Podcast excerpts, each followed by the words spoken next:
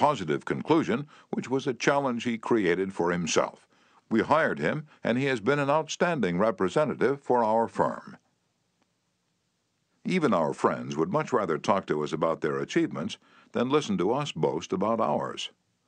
La Rochefoucauld, the French philosopher, said, If you want enemies, excel your friends, but if you want friends, let your friends excel you.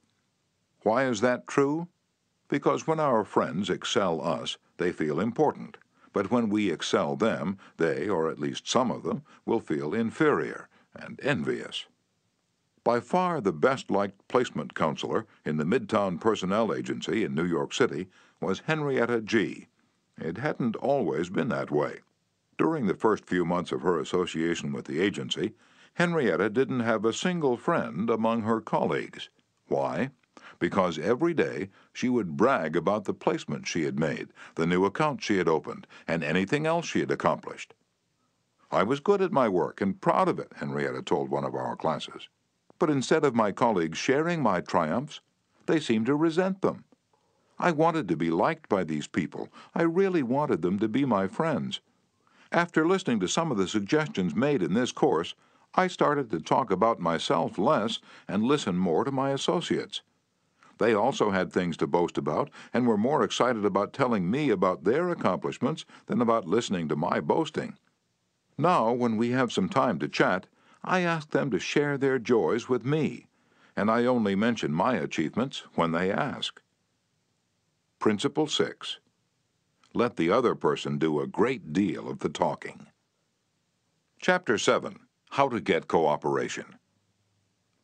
Don't you have much more faith in ideas that you discover for yourself than in ideas that are handed to you on a silver platter? If so, isn't it bad judgment to try to ram your opinions down the throats of other people? Isn't it wiser to make suggestions and let the other person think out the conclusion? Adolph Seltz of Philadelphia, sales manager in an automobile showroom and a student in one of my courses, suddenly found himself confronted with the necessity of injecting enthusiasm into a discouraged and disorganized group of automobile salespeople. Calling a sales meeting, he urged his people to tell him exactly what they expected from him. As they talked, he wrote their ideas on the blackboard. Then he said, I'll give you all these qualities you expect from me. Now I want you to tell me what I have a right to expect from you. The replies came quick and fast loyalty, honesty, initiative, optimism, teamwork, eight hours a day of enthusiastic work. The meeting ended with a new courage, a new inspiration. One salesperson volunteered to work 14 hours a day, and Mr. Seltz reported to me that the increase of sales was phenomenal. The people had made sort of a moral bargain with me, Mr. Seltz said, and as long as I lived up to my part in it, they were determined to live up to theirs. Consulting them about their wishes and desires was just the shot in the arm they needed. No one likes to feel he or she is being sold something or told to do a thing. We much prefer to feel that we're buying of our own accord or acting on our own ideas we like to be consulted about our wishes, our wants, our thoughts. Take the case of Eugene Wesson. He lost countless thousands of dollars in commissions before he learned this truth. Mr. Wesson sold sketches for a studio that created designs for stylists and textile manufacturers. Mr. Wesson had called on one of the leading stylists in New York once a week, every week, for three years. He never refused to see me, said Mr. Wesson, but he never bought. He always looked over my sketches very carefully and then said, No, Wesson, I guess we don't get together today. After 150 failures, Wesson realized he must be in a mental rut, so he resolved to devote one evening a week to the study of influencing human behavior to help him develop new ideas and generate new enthusiasm. He decided on this new approach. With half a dozen unfinished artist sketches under his arm, he rushed over to the buyer's office. Uh, are some uncompleted sketches. Won't you please tell me how we could finish them up in such a way that you could use them? The buyer looked at the sketches for a while without uttering a word. Uh, finally, he said, oh, Leave these with me for a few days, Wesson, and then come back and see me.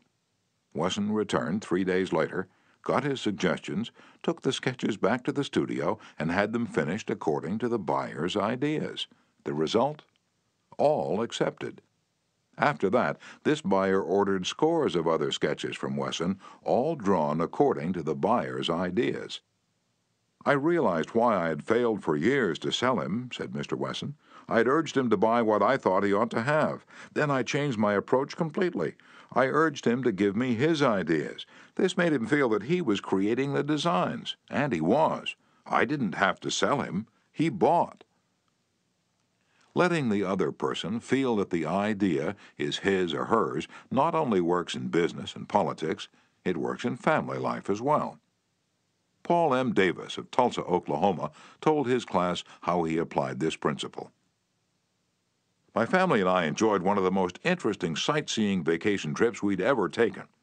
I'd long dreamed of visiting such historic sites as the Civil War battlefield in Gettysburg, Independence Hall in Philadelphia, and our nation's capital.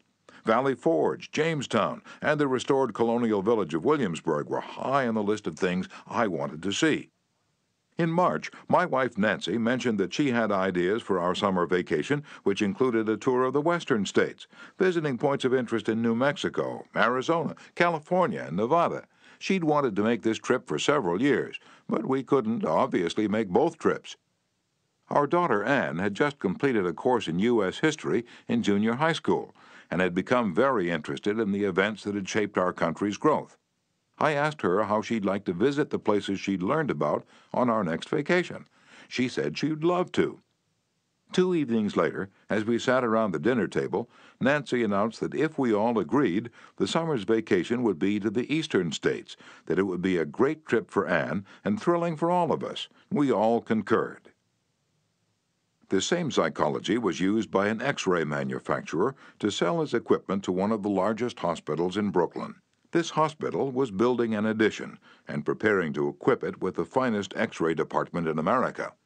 Dr. L., who was in charge of the x ray department, was overwhelmed with sales representatives, each caroling the praises of his own company's equipment. One manufacturer, however, was more skillful. He knew far more about handling human nature than the others did. He wrote a letter, something like this Our factory has recently completed a new line of x ray equipment. The first shipment of these machines has just arrived in our office. They are not perfect, we know that, and we want to improve them, so we should be deeply obligated to you if you could find time to look them over and give us your ideas about how they can be made more serviceable to your profession.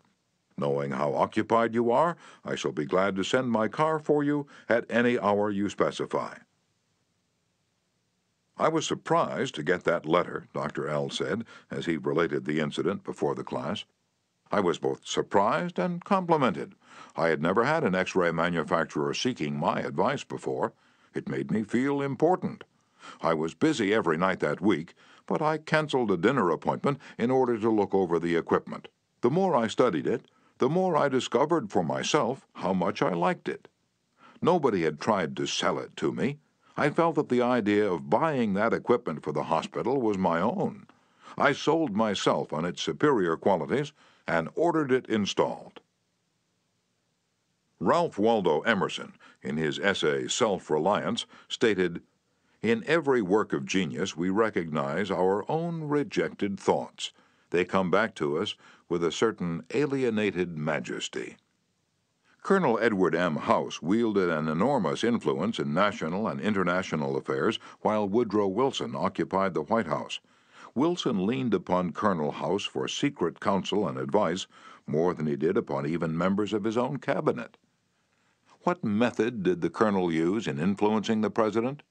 Fortunately, we know, for House himself revealed it to Arthur D. Howden Smith, and Smith quoted House in an article in the Saturday Evening Post.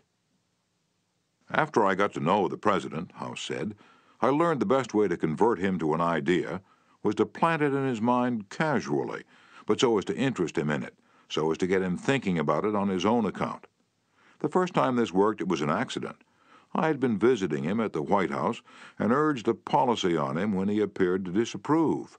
but several days later at the dinner table I was amazed to hear him trot out my suggestion as his own. Did House interrupt him and say, That's not your idea, that's mine? Oh, no, not House. He was too adroit for that. He didn't care about credit, he wanted results. So he let Wilson continue to feel that the idea was his. House did even more than that. He gave Wilson public credit for these ideas. Let's remember that everyone we come in contact with is just as human as Woodrow Wilson. So let's use Colonel House's technique. A man in the beautiful Canadian province of New Brunswick used this technique on me and won my patronage. I was planning at the time to do some fishing and canoeing in New Brunswick. So I wrote the Tourist Bureau for information. Evidently, my name and address were put on a mailing list, for I was immediately overwhelmed with scores of letters and booklets and printed testimonials from camps and guides. I was bewildered.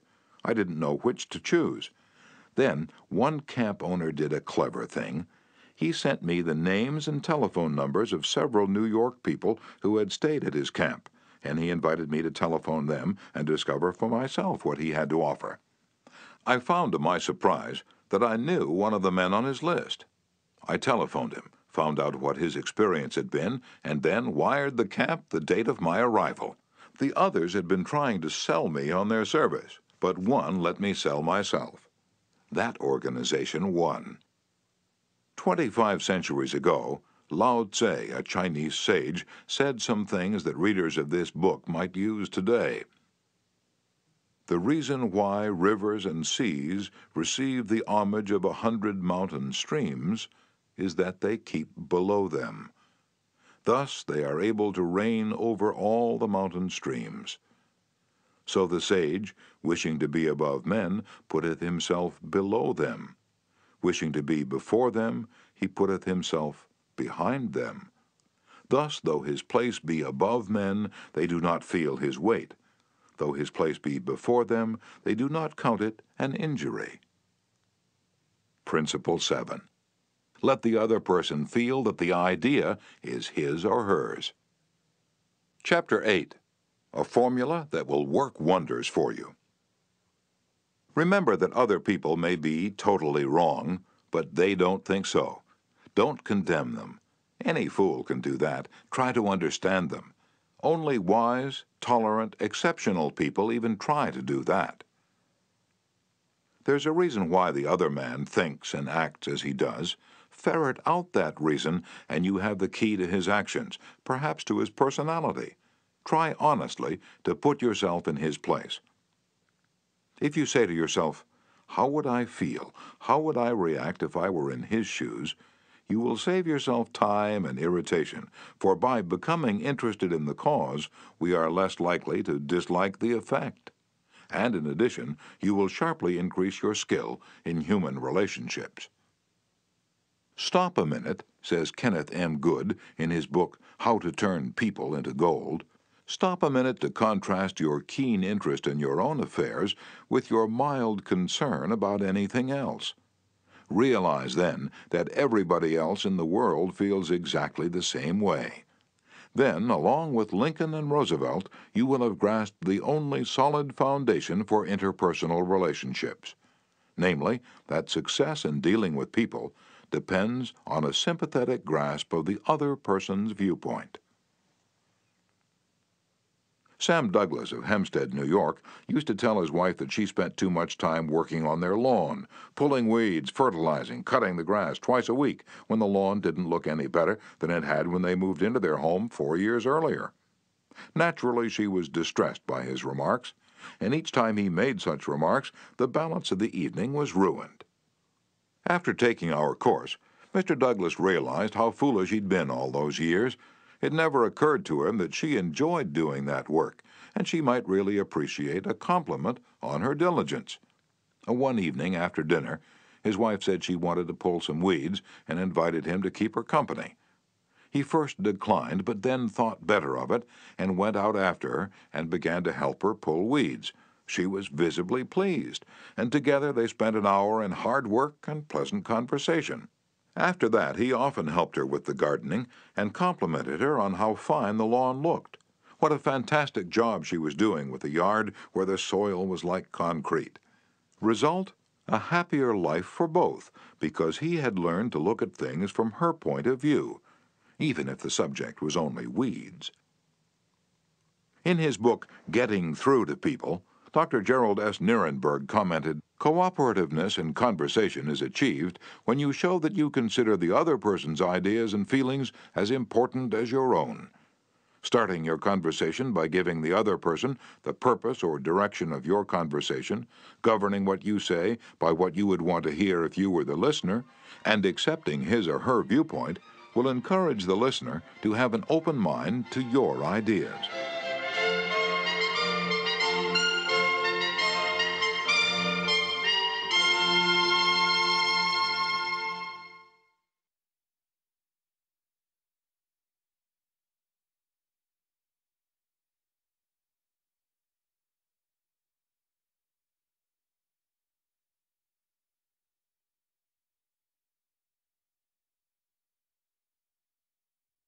I have always enjoyed walking and riding in a park near my home. Like the Druids of ancient Gaul, I all but worship an oak tree, so I was distressed season after season to see the young trees and shrubs killed off by needless fires. These fires weren't caused by careless smokers. They were almost all caused by youngsters who went out to the park to go native and cook a frankfurter or an egg under the trees. Sometimes these fires raged so fiercely that the fire department had to be called out to fight the conflagration. There was a sign on the edge of the park saying that anyone who started a fire was liable to fine and imprisonment, but the sign stood in an unfrequented part of the park, and few of the culprits ever saw it. A mounted policeman was supposed to look after the park, but he didn't take his duties too seriously, and the fires continued to spread season after season. On one occasion, I rushed up to a policeman and told him about a fire rapidly spreading through the park and wanted him to notify the fire department. And he nonchalantly replied that it was none of his business because it wasn't in his precinct. I was desperate. So after that, when I went riding, I acted as a self appointed committee of one to protect the public domain. In the beginning, I'm afraid I didn't even attempt to see the other people's point of view. When I saw a fire blazing under the trees, I was so unhappy about it, so eager to do the right thing, that I did the wrong thing. I would ride up to the boys, warn them that they could be jailed for starting a fire, order with a tone of authority that it be put out, and if they refused, I would threaten to have them arrested. I was merely unloading my feelings without thinking of their point of view. The result? They obeyed, obeyed sullenly and with resentment. After I rode on over the hill, they probably rebuilt the fire and longed to burn up the whole park. With the passing of the years, I acquired a trifle more knowledge of human relations, a little more tact, and a somewhat greater tendency to see things from the other person's standpoint. Then, instead of giving orders, I would ride up to a blazing fire and begin something like this Having a good time, boys? What are you going to cook for supper? I loved to build fires myself when I was a boy, and I still love to. But you know they're very dangerous here in the park. I know you boys don't mean to do any harm, but other boys aren't so careful. They come along and see that you've built a fire, so they build one. They don't put it out when they go home, and it spreads among the dry leaves and kills the trees. We won't have any trees here at all if we aren't more careful. You could be put in jail for building this fire, but I don't want to be bossy, interfere with your pleasure. I'd like to see you enjoy yourselves. But won't you please rake all the leaves away from the fire right now, and you'll be careful to cover it with dirt, a lot of dirt, before you leave, won't you? And the next time you want to have some fun, won't you please build your fire over the hill there in the sand pit? Can't do any harm there. Thanks so much, boys. Have a good time. What a difference that kind of talk made. It made the boys want to cooperate. No sullenness, no resentment. They hadn't been forced to obey orders. They had saved their faces. They felt better, and I felt better, because I'd handled the situation with consideration for their point of view. Seeing things through another person's eyes may ease tensions when personal problems become overwhelming. Elizabeth Novak of New South Wales, Australia, was six weeks late with her car payment. On a Friday, she reported, I received a nasty phone call from the man who was handling my account informing me if I did not come up with $122 by Monday morning, I could anticipate further action from the company. I had no way of raising the money over the weekend, so when I received his phone call first thing on Monday morning, I expected the worst.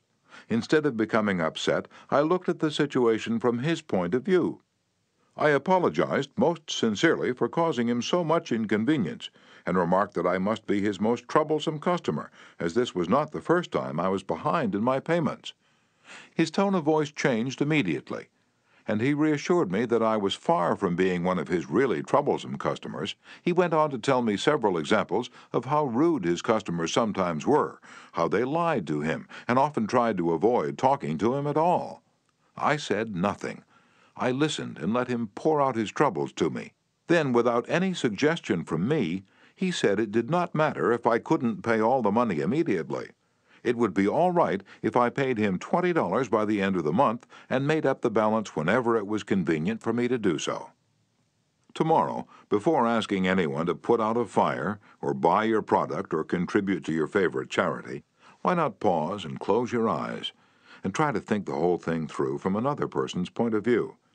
Ask yourself, why should he or she want to do it? True, this will take time, but it will avoid making enemies, and will get better results, and with less friction and less shoe leather. I would rather walk the sidewalk in front of a person's office for two hours before an interview, said Dean Donham of the Harvard Business School, than step into that office without a perfectly clear idea of what I was going to say and what that person, from my knowledge of his or her interests and motives, was likely to answer. That is so important that I'm going to repeat it for the sake of emphasis. I would rather walk the sidewalk in front of a person's office for two hours before an interview than to step into that office without a perfectly clear idea of what I was going to say and what that person, from my knowledge of his or her interests and motives, was likely to answer. If, as a result of listening to this book, you get only one thing, an increased tendency to think always in terms of the other person's point of view, and see things from that person's angle as well as your own, if you get only that one thing from this book, it may easily prove to be one of the stepping stones of your career. Principle 8 try honestly to see things from the other person's point of view. Chapter 9 What Everybody Wants. Wouldn't you like to have a magic phrase that would stop arguments, eliminate ill feeling, create goodwill, and make the other person listen attentively? Yes? All right, here it is. I don't blame you one iota for feeling as you do. If I were you, I would undoubtedly feel just as you do. An answer like that will soften the most cantankerous old cuss alive. And you can say that and be 100% sincere, because if you were the other person, you, of course, would feel just as he does. Take Al Capone, for example. Suppose you had inherited the same body and temperament and mind that Al Capone had. Suppose you had had his environment and experiences. You would then be precisely what he was and where he was for it is those things, and only those things, that made him what he was. The only reason, for example, that you are not a rattlesnake is that your mother and father weren't rattlesnakes. You deserve very little credit for being what you are, and remember the people who come to you irritated, bigoted, unreasoning deserve very little discredit for being what they are. Feel sorry for the poor devils, pity them, sympathize with them. Say to yourself, there, but for the grace of God, go I. Three fourths of the people you will ever meet are hungering and thirsting for sympathy. Give it to them, and they will love you.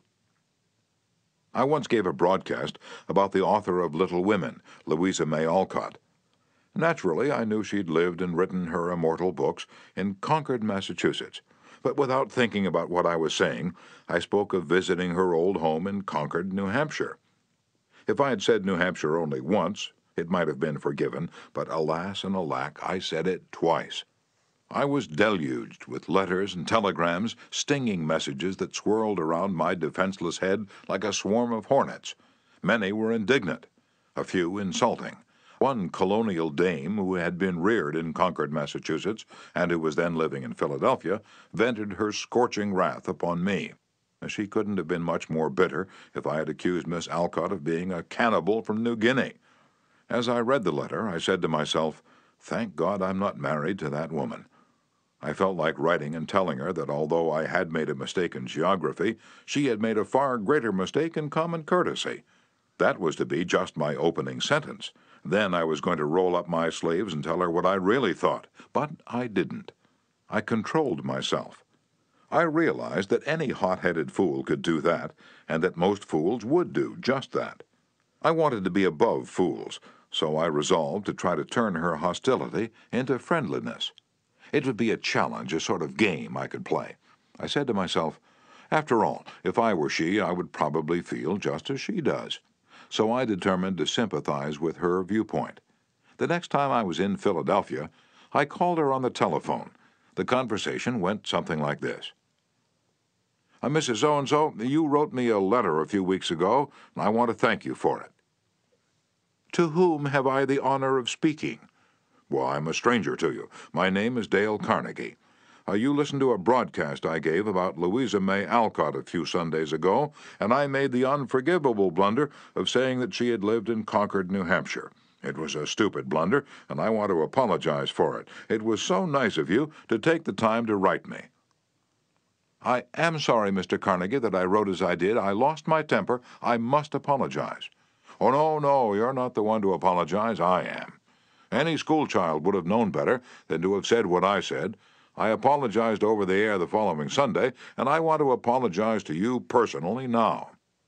I was born in Concord, Massachusetts. My family has been prominent in Massachusetts affairs for two centuries, and I am very proud of my native state. I was really quite distressed to hear you say that Miss Alcott had lived in New Hampshire, but I'm really ashamed of that letter. I assure you that you were not one tenth as distressed as I am. My error didn't hurt Massachusetts, but it did hurt me. It's so seldom that people of your standing and culture take the time to write people who speak on the radio. I do hope you'll write me again if you detect an error in my talks. You know, I really like very much the way you have accepted my criticism. You must be a very nice person. I should like to know you better. So, because I'd apologized, and sympathized with her point of view, she began apologizing and sympathizing with my point of view. I had the satisfaction of controlling my temper, the satisfaction of returning kindness for an insult. I got infinitely more real fun out of making her like me than I could ever have gotten out of telling her to go and take a jump in the Schuylkill River. Every man who occupies the White House is faced almost daily with thorny problems in human relations. President Taft was no exception, and he learned from experience the enormous chemical value of sympathy in neutralizing the acid of hard feelings. In his book, Ethics in Service, Taft gives rather an amusing illustration of how he softened the ire of a disappointed and ambitious mother. A lady in Washington, wrote Taft, whose husband had some political influence, came and labored with me for six weeks or more to appoint her son to a position. She secured the aid of senators and congressmen in formidable number, and came with them to see that they spoke with emphasis. The place was one requiring technical qualification, and following the recommendation of the head of the Bureau, I appointed someone else. I then received a letter from the mother, saying that I was most ungrateful, since I declined to make her a happy woman as I could have done by a turn of my hand. She complained further that she had labored with her state delegation and got all the votes for an administration bill in which I was especially interested, and this was the way I had rewarded her. When you get a letter like that, the first thing you do is to think how you can be severe with a person who has committed an impropriety or even been a little impertinent. Then you may compose an answer. Then, if you are wise, you will put the letter in a drawer and lock the drawer. Take it out in the course of two days. Such communication will always bear two days' delay in answering. And when you take it out after that interval, you will not send it. This is just the course I took.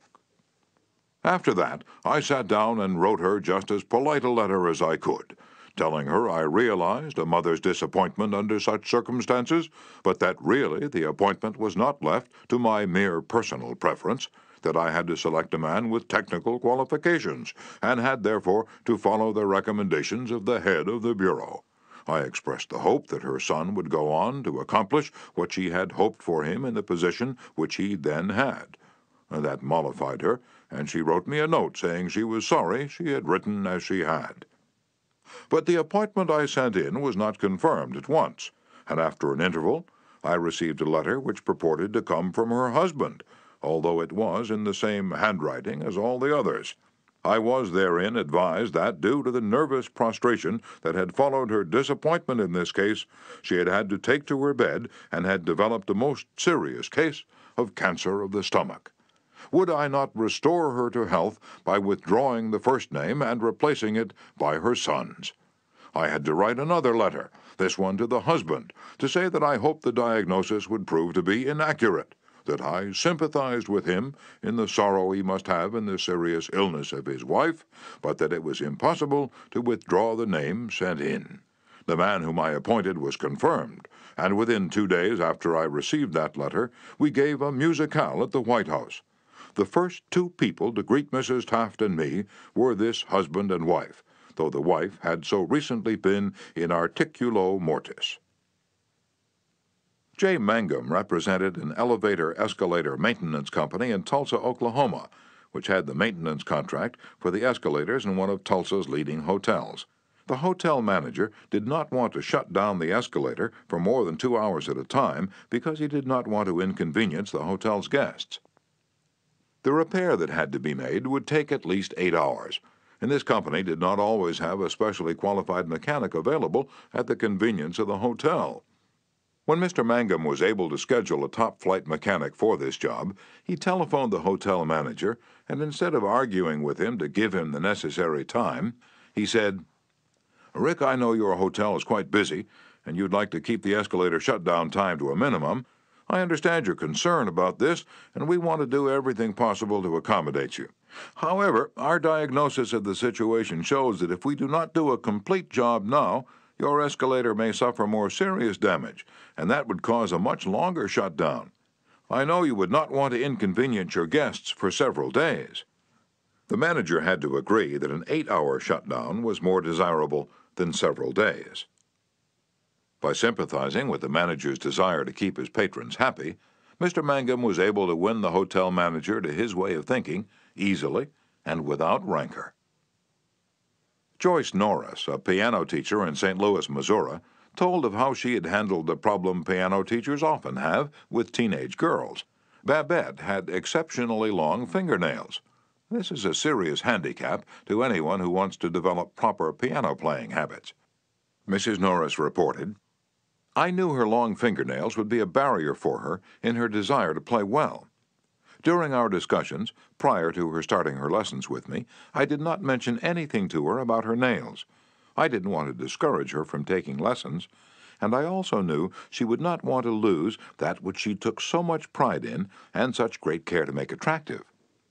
After her first lesson, when I felt the time was right, I said, Babette, you have attractive hands and beautiful fingernails.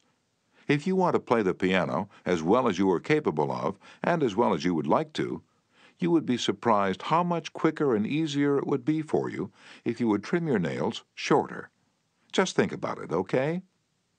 She made a face which was definitely negative. I also talked to her mother about this situation, again mentioning how lovely her nails were. Another negative reaction. It was obvious that Babette's beautifully manicured nails were important to her. The following week, Babette returned for her second lesson. Much to my surprise, the fingernails had been trimmed.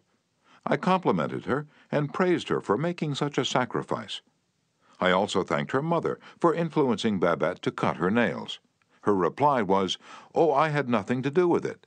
Babette decided to do it on her own, and this is the first time she has ever trimmed her nails for anyone. Did Mrs. Norris threaten Babette? Did she say she would refuse to teach a student with long fingernails? No, she did not she let Babette know that her fingernails were a thing of beauty, and it would be a sacrifice to cut them. She implied, I sympathize with you. I know it won't be easy, but it will pay off in your better musical development. Sol Hurok was probably America's number one impresario. For almost half a century, he handled artists, such world famous artists as Chaliapin, Isadora Duncan, and Pavlova. Mr. Hurok told me that one of the first lessons he had learned in dealing with his temperamental stars was the necessity for sympathy, sympathy, and more sympathy with their idiosyncrasies. For three years, he was impresario for Fyodor Chaliapin, one of the greatest bassos who ever thrilled the ritzy boxholders at the Metropolitan. Yet Chaliapin was a constant problem. He carried on like a spoiled child. To put it in Mr. Hurok's own inimitable phrase, he was a hell of a fellow in every way. For example, Chaliapin would call up Mr. Hurok about noon of the day he was going to sing and say, Sol, I feel terrible. My throat is like raw hamburger. It's impossible for me to sing tonight. Uh, did Mr. Hurok argue with him? Oh, no. He knew that an entrepreneur wouldn't handle artists that way. So he would rush over to Chaliapin's hotel, dripping with sympathy. Oh, what a pity, he would mourn. What a pity, my poor fellow. Of course you cannot sing. I will cancel the engagement at once. It will only cost you a couple of thousand dollars, but that's nothing in comparison to your reputation. And then Chaliapin would sigh and say, uh, Perhaps you'd better come over later in the day. Uh, come at five. See how I feel then. At five o'clock, Mr. Hurok would again rush to his hotel, dripping with sympathy. Again, he would insist on canceling the engagement, and again Chaliapin would sigh and say, oh, Well, maybe you'd better come see me later. I may be better by then. At 7.30, the great basso would consent to sing, only with the understanding that Mr. Hurok would walk out on the stage of the Metropolitan and announce that Chaliapin had a very bad cold and was not in good voice. Mr. Hurok would lie and say that he would do it, for he knew that that was the only way to get the basso out on stage. Dr. Arthur I. Gates, in his splendid book Educational Psychology, says Sympathy the human species universally craves. The child eagerly displays his injury or even inflicts a cut or bruise in order to reap abundant sympathy. For the same purpose, adults show their bruises, relate their accidents, illness, especially details of surgical operations. Self pity for misfortunes, real or imaginary, is in some measure practically a universal practice. So, if you want to win people to your way of thinking, put in practice Principle 9. Be sympathetic with the other person's ideas and desires. Chapter 10 an appeal that everybody likes. I was reared on the edge of the Jesse James country out in Missouri, and I visited the James farm at Kearney, Missouri, where the son of Jesse James was then living. His wife told me stories of how Jesse robbed trains and held up banks and then gave money to the neighboring farmers to pay off their mortgages. Jesse James probably regarded himself as an idealist at heart just as Dutch Schultz, Two Gun Crowley, Al Capone, and many other organized crime godfathers did generations later. The fact is, all people you meet have a high regard for themselves and like to be fine and unselfish in their own estimation.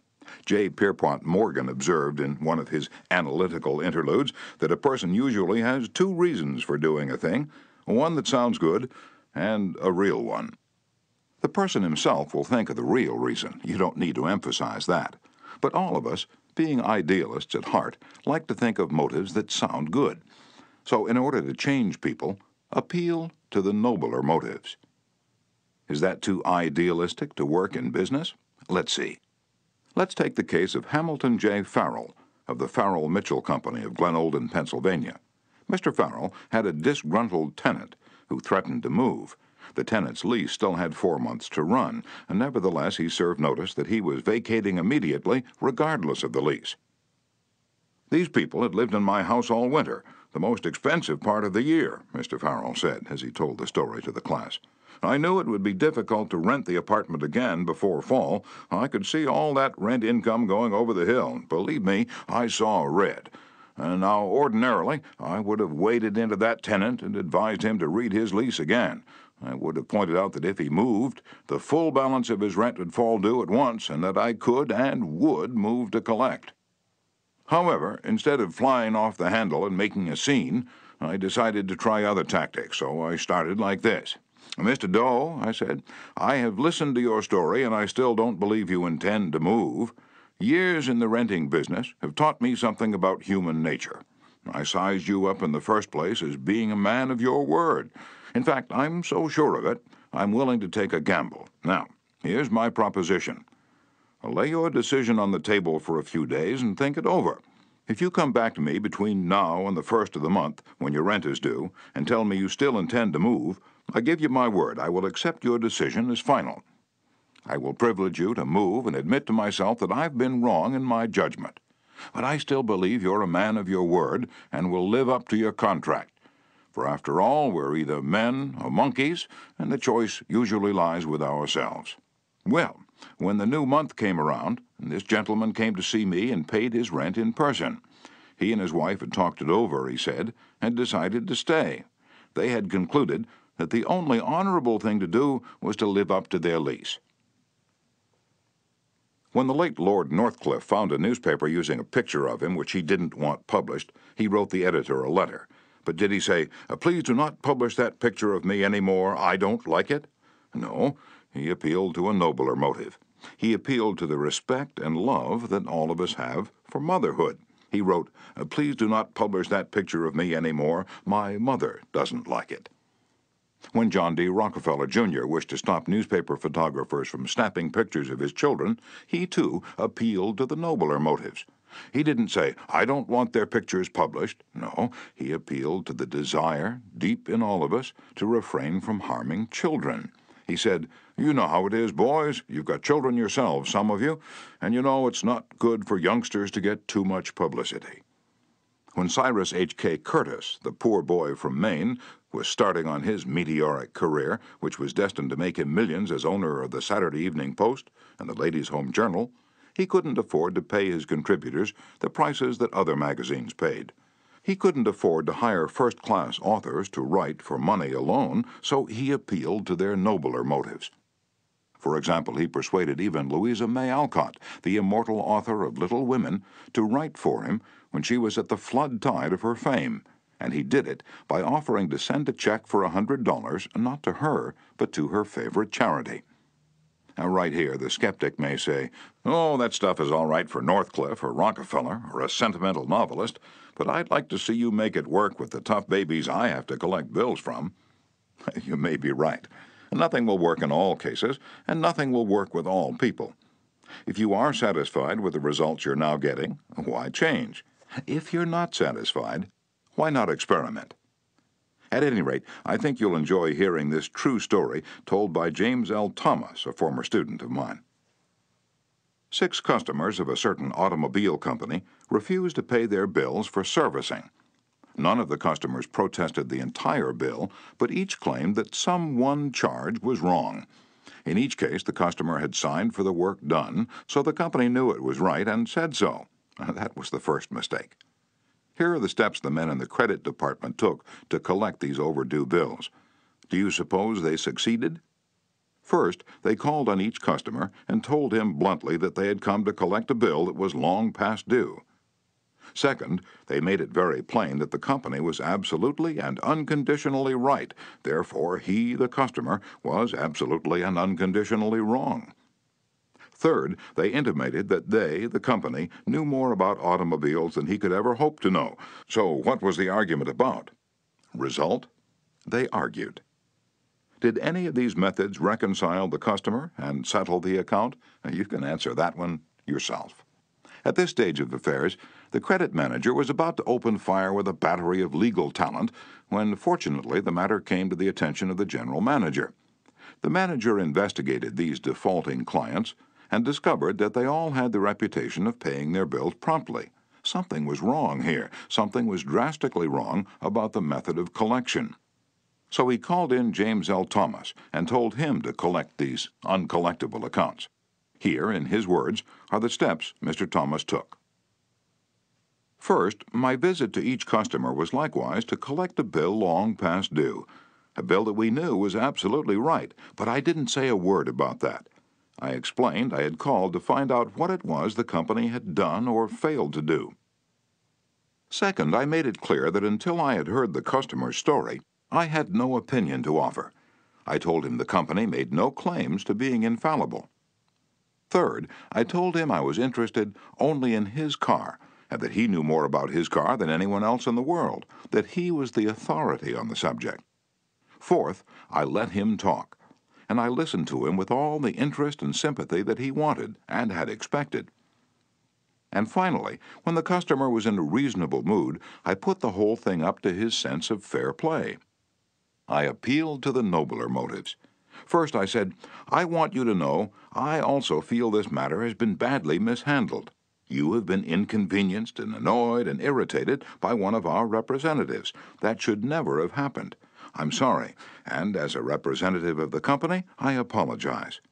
As I sat here and listened to your side of the story, I could not help being impressed by your fairness and patience.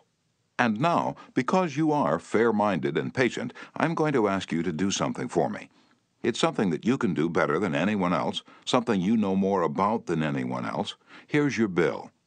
I know it's safe for me to ask you to adjust it, just as you would do if you were the president of my company. I'm going to leave it all up to you. Whatever you say goes. Did he adjust the bill? He certainly did, and got quite a kick out of it. The bills ranged from $150 to $400, but did the customer give himself the best of it? Yes, one of them did. One of them refused to pay a penny of the disputed charge, but the other five all gave the company the best of it. And here's the cream of the whole thing. We delivered new cars to all six of these customers within the next two years. Experience has taught me, says Mr. Thomas, that when no information can be secured about the customer, the only sound basis on which to proceed is to assume that he or she is sincere, honest, truthful, and willing and anxious to pay the charges once convinced they're correct. To put it differently, and perhaps more clearly, people are honest and want to discharge their obligations.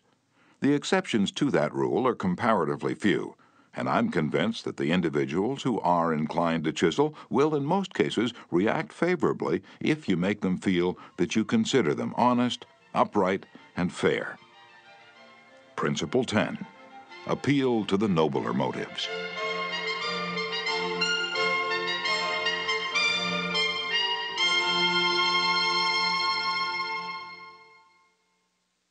Chapter 11 The movies do it, TV does it, why don't you do it?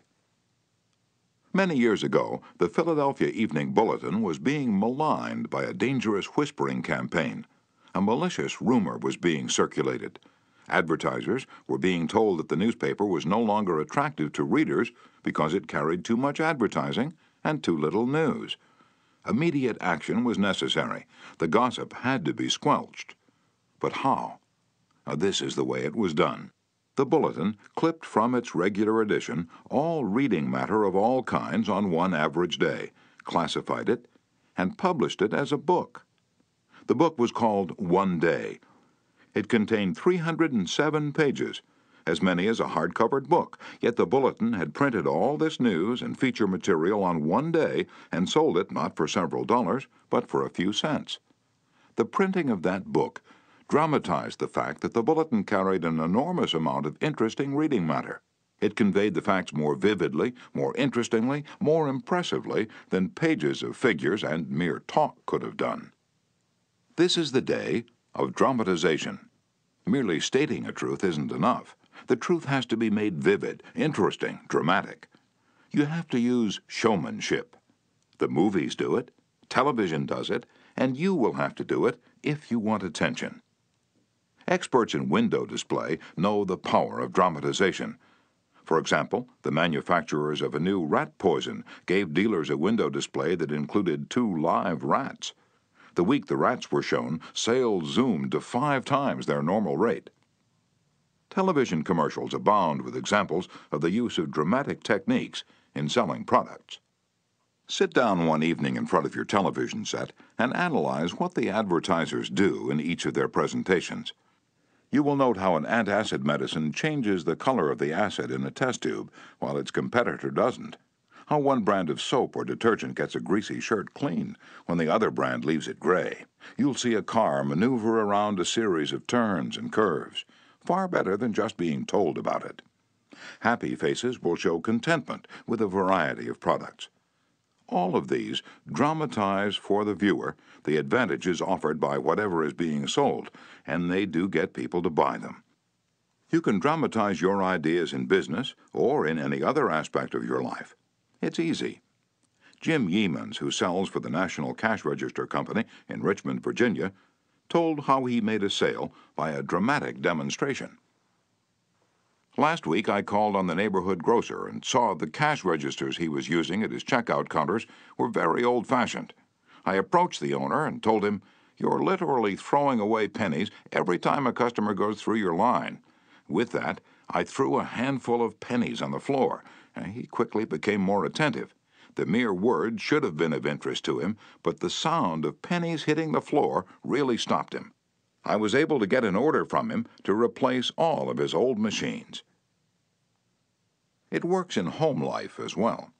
When the old time lover proposed to his sweetheart, did he just use words of love? No, he went down on his knees. That really showed he meant what he said. We don't propose on our knees anymore, but many suitors still set up a romantic atmosphere before they pop the question. Dramatizing what you want works with children as well. Joe B. Fant, Jr. of Birmingham, Alabama, was having difficulty getting his five year old boy and three year old daughter to pick up their toys, so he invented a train. Joey was the engineer, Captain Casey Jones, on his tricycle. Janet's wagon was attached, and in the evening she loaded all the coal on the caboose, her wagon, and then jumped in while her brother drove her around the room. In this way, the room was cleaned up without lectures, arguments, or threats. Mary Catherine Wolf of Mishawaka, Indiana, was having some problems at work and decided that she had to discuss them with the boss. On Monday morning, she requested an appointment with him, but was told he was very busy and she should arrange with his secretary for an appointment later in the week. The secretary indicated that his schedule was very tight, but she would try to fit her in. Miss Wolf described what happened. I did not get a reply from her all week long. Whenever I questioned her, she would give me a reason why the boss could not see me. Friday morning came and I'd heard nothing definite. I really wanted to see him and discuss my problems before the weekend, so I asked myself, how could I get him to see me? What I finally did was this I wrote him a formal letter. I indicated in the letter that I fully understood how extremely busy he was all week, but it was important that I speak with him.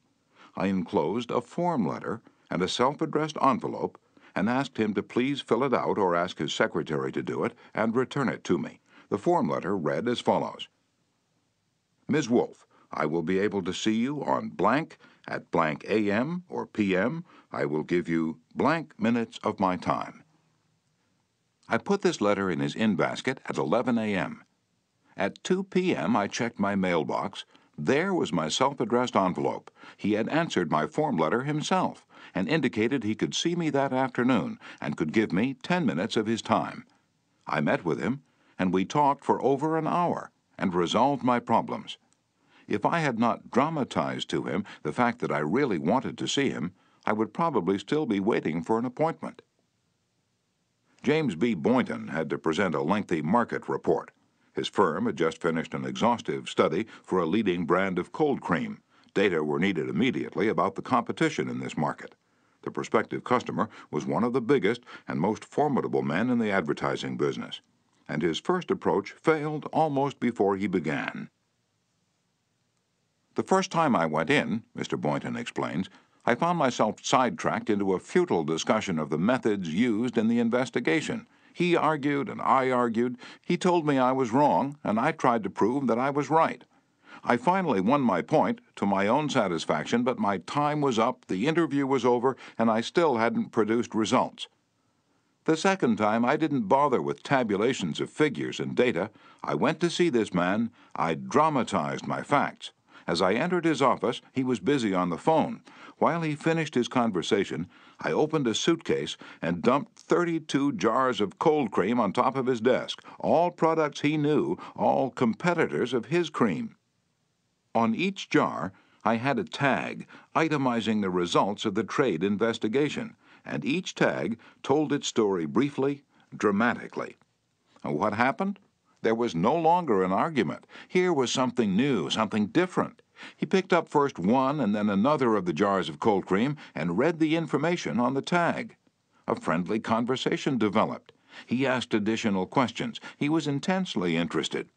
He had originally given me only 10 minutes to present my facts, but 10 minutes passed, 20 minutes, 40 minutes, and at the end of an hour we were still talking. I was presenting the same facts this time that I had presented previously, but this time I was using dramatization, showmanship, and what a difference it made. Principle 11 Dramatize your ideas. Chapter 12 When nothing else works, try this. Charles Schwab had a mill manager whose people weren't producing their quota of work. How is it, Schwab asked him, that a manager as capable as you can't make this mill turn out what it should? I don't know, the manager replied. I've, I've coaxed the men, I've pushed them, I've sworn and cussed, I've threatened them with damnation and being fired, but nothing works. They just won't produce. This conversation took place at the end of the day, just before the night shift came on.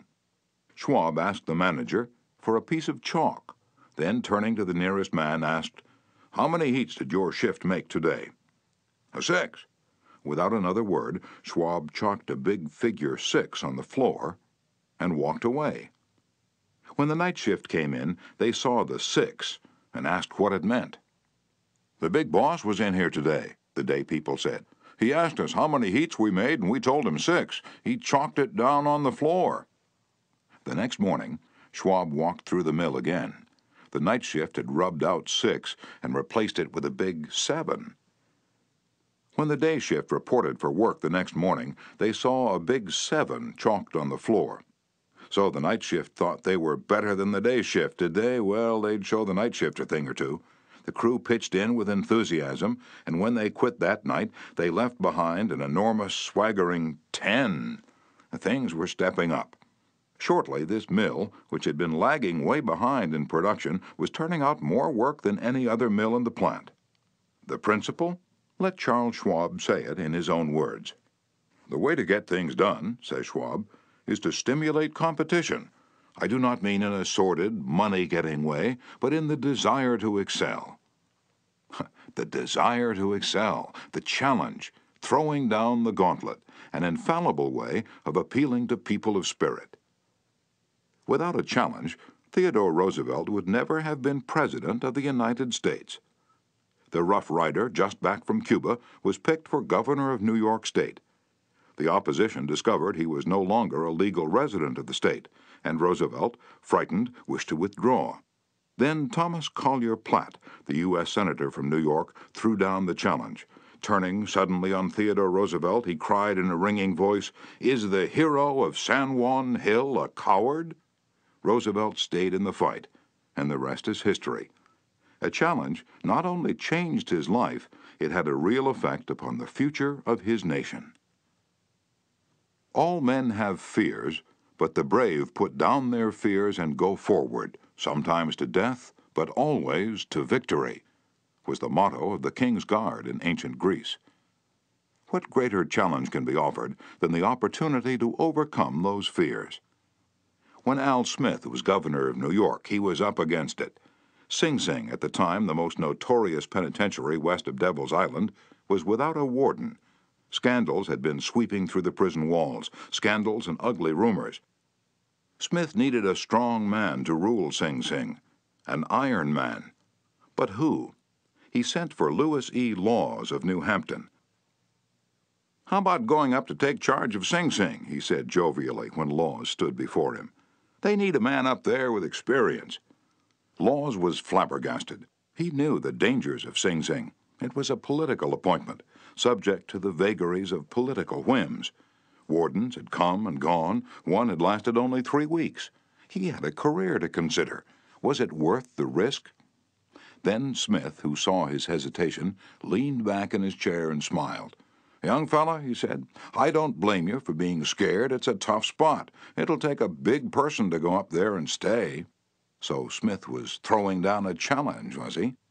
Lawes liked the idea of attempting a job that called for someone big. So he went. And he stayed.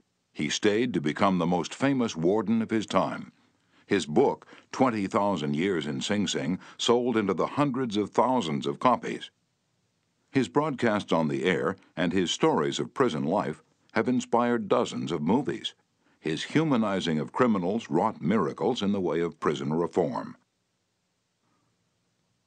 I have never found, said Harvey S. Firestone, founder of the great Firestone Tire and Rubber Company, that pay and pay alone would either bring together or hold good people. I think it was the game itself. Frederick Herzberg, one of the great behavioral scientists, concurred. He studied in depth the work attitudes of thousands of people, ranging from factory workers to senior executives. What do you think he found to be the most motivating factor, the one facet